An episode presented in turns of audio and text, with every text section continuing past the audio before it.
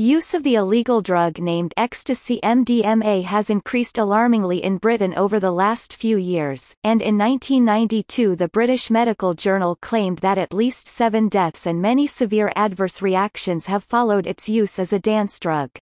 Fourteen deaths have so far been attributed to the drug in Britain, although it is possible that other drugs contributed to some of those deaths.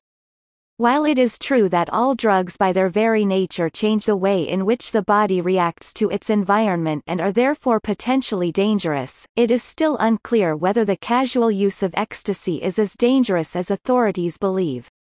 What is certain is that the drug causes distinct changes to the body which, unless understood, may lead to fatal complications in certain circumstances.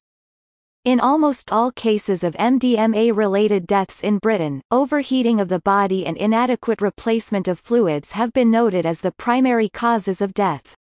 Yet in the United States, studies appear to implicate other causes since no deaths from overheating have yet been reported.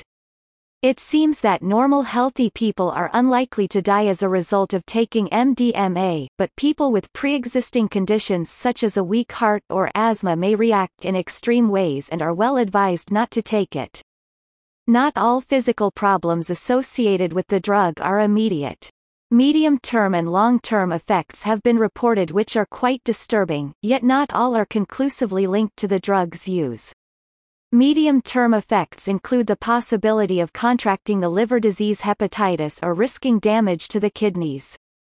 However, animal studies show no such damage, although it is readily admitted by researchers that animal studies are far from conclusive since humans react in different ways than rats and monkeys to the drug, and cases of human liver or kidney damage have so far only been reported in Britain.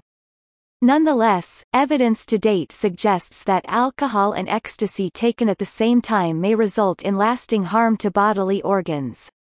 Evidence that M D M A causes long-term cellular damage to the brain has, until recently, been based on experiments with animals alone. The most common method of detection is to cut out a section of the brain, and measure the level of the chemical serotonin.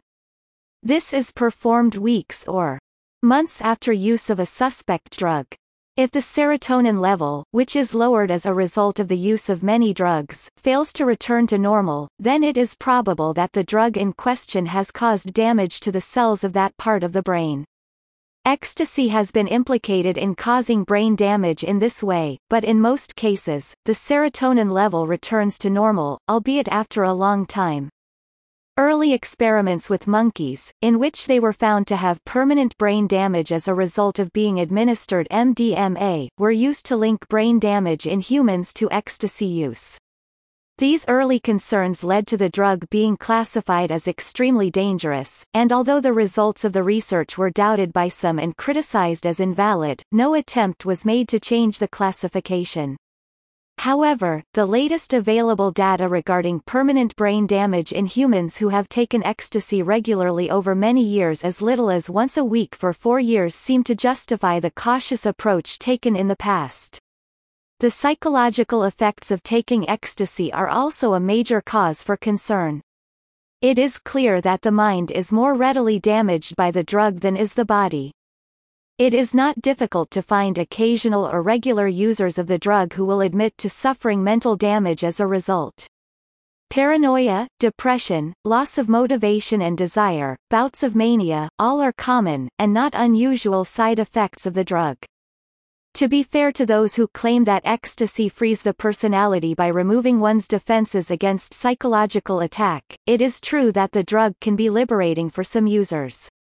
Unfortunately, the experience is likely to be short-lived, and there is always the danger is that one's normal life might seem dull by comparison.